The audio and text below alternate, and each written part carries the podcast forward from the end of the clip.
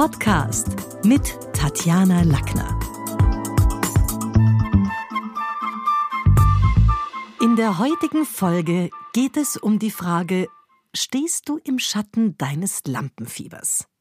Diese fünf Tipps solltest du kennen. Versagensängste sind so alt wie die Menschheitsgeschichte. Lampenfieber entsteht in den seltensten Fällen alleine durch schlechte Vorbereitung.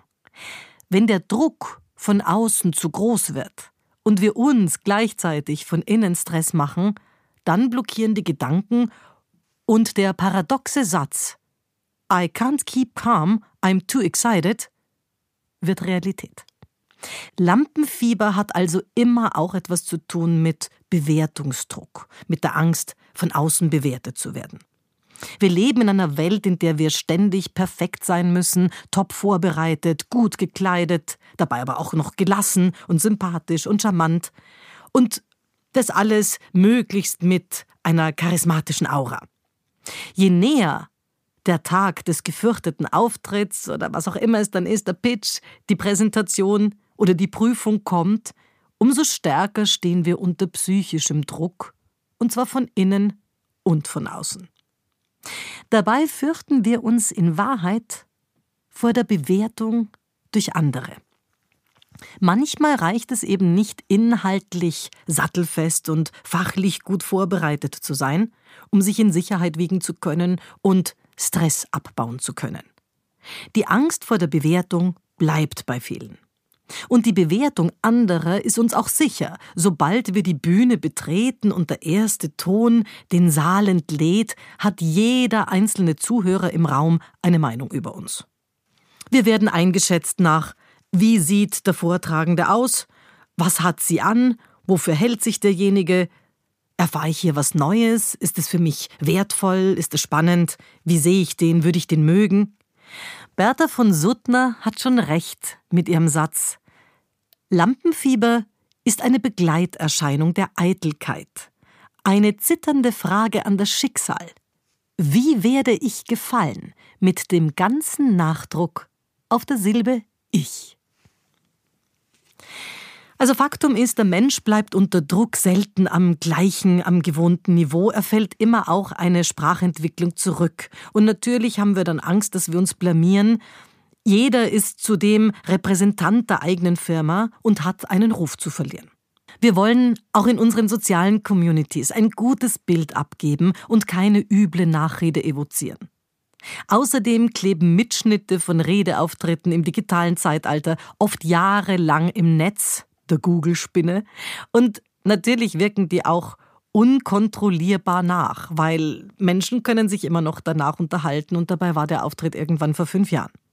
Jeder einzelne Vortrag und jede Keynote-Speech ist somit entscheidend für unser Eigenmarketing, auch innerhalb des Unternehmens.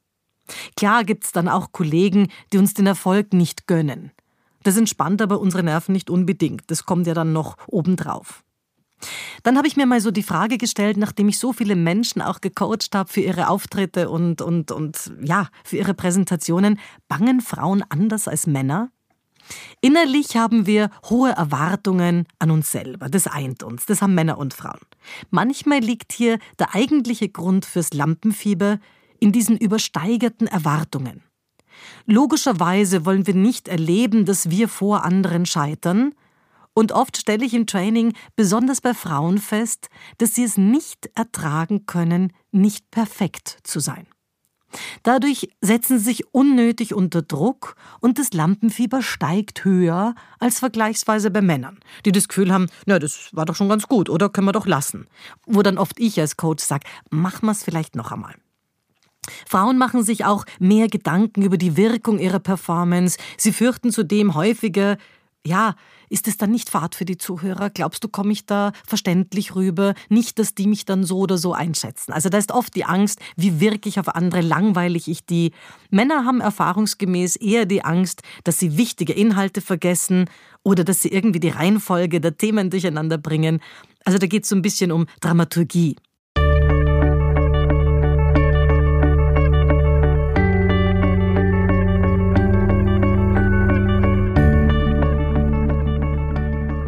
Nachdem Sprache immer ein Indiz ist für Herkunft, Bildungsgrad und Milieu, fürchten beide Geschlechter gleichermaßen.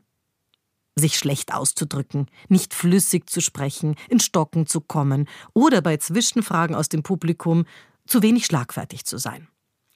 Und deshalb habe ich hier mal fünf Lampenfieber-Tipps. Blackout, was nun? Mein erster Tipp heißt Eigenregiefragen. Eigenregiefragen sind Fragen, die ich mir selber vor anderen stelle, um sie zu beantworten. Also Beispiel, warum hacke ich so auf dem Punkt herum? Wieso ist mir wichtig, dass Sie gerade diesen Aspekt besonders betrachten? Und mit dieser Eigenregiefrage kann man jeden Hänger, jede Angst vor Blackout, jeden Satzunterbrecher neu starten und die Satzenden einfach zusammennehmen. Mut zum Neustart. Wenn man das Gefühl hat, der Satz war viel zu lang, ich habe mich jetzt irgendwo verrannt, dann einfach nochmal, ich will Ihnen jetzt ganz viel mitgeben, vielleicht nochmal ganz kurz zurück. Was ist das Wichtige und einen kurzen Satz vor allen präsentieren und formulieren, damit die auch merken, okay, ich bin zwar voll in meinem Thema drin, aber ich gebe mir auch die Mühe, es verständlich und knapp zu formulieren. Der dritte Tipp ist, bewegen. Manchmal geht es wirklich darum, von der berühmten Leitung runterzusteigen. Und wenn ich in Bewegung bin und nicht erstarrt, dann Manchmal fallen mir Dinge im Gehen ein, wenn ich auf jemanden zugehe, wenn ich irgendwie zum Rednerpult zurückgehe. Also sich bewegen, diese Agilität lässt manchmal auch die Gedanken wieder fließen. Viertens, wenn man so ein Blackout hat, dann sollte man sich überlegen, natürlich immer aufs Thema bezogen, wie war's früher wie ist es heute und wie wird's? Diese Wie war's bei dem Thema, wie ist es heute und wie wird's, hilft sofort auch wieder den Bogen zu spannen und da kann ich jederzeit unterbrochen werden oder jederzeit kann das Blackout kommen. Diese Frage kann ich mir an jeder Stelle beantworten. Das hilft sogar, wenn man sie zu Hause mal geübt hat und jetzt mal auch wirklich ein Blackout mitübt. Wie könnte ich dann hier sofort meine Moderationsbrücke finden? Und fünftens, Manchmal hilft der Satzanfang Ich hatte zu Beginn Schwierigkeiten erwartet bei und diesen Satz einfach fertig sagt. Also Beispiel ich hatte zu Beginn Schwierigkeiten erwartet bei der Umsetzung oder der Akzeptanz der Mitarbeiter in Bezug auf Digitalisierung. Oder ich hatte zu Beginn eher die Schwierigkeiten beim agilen Lernen erwartet von unseren Kunden, dass die vielleicht nicht mitmachen wollen. Also indem man zwei Pole nimmt und dazwischen seinen Moderationssatz hat, der auch ein bisschen beleuchtet, welche zwei Bereiche oder mehrere vielleicht sogar musste man zusammenbringen. Und das, was ich beim Training erlebe, ist, und deswegen habe ich ein eigenes Lampenfieber-Training gebaut, das wirkt wirklich wie ein Fieberblocker. Nervosität kann uns natürlich in Stocken bringen und deshalb ist, finde ich, das Training davor so wichtig. Niemand will schließlich erleben, dass er sein Thema oder die Redesituation nicht mehr beherrscht und plötzlich ins Blackout schlittert. Vereinzelt erzählen mir Menschen auch, dass sie schon früher einmal schlechte Erfahrungen gemacht haben bei einem Vortrag oder dass irgendwas traumatisch war bei einer Bewerbungssituation oder Präsentation und dass sie deshalb ja sich diese diese mühsame Wiederholung und das Aufkochen von dieser Ohnmacht von damals ersparen wollen. Meine Aufgabe als Coach besteht deshalb darin, alle möglichen Schreckensszenarien durchzuspielen, das ist sehr wirkungsvoll, aber sicherlich kein Honigschlecken.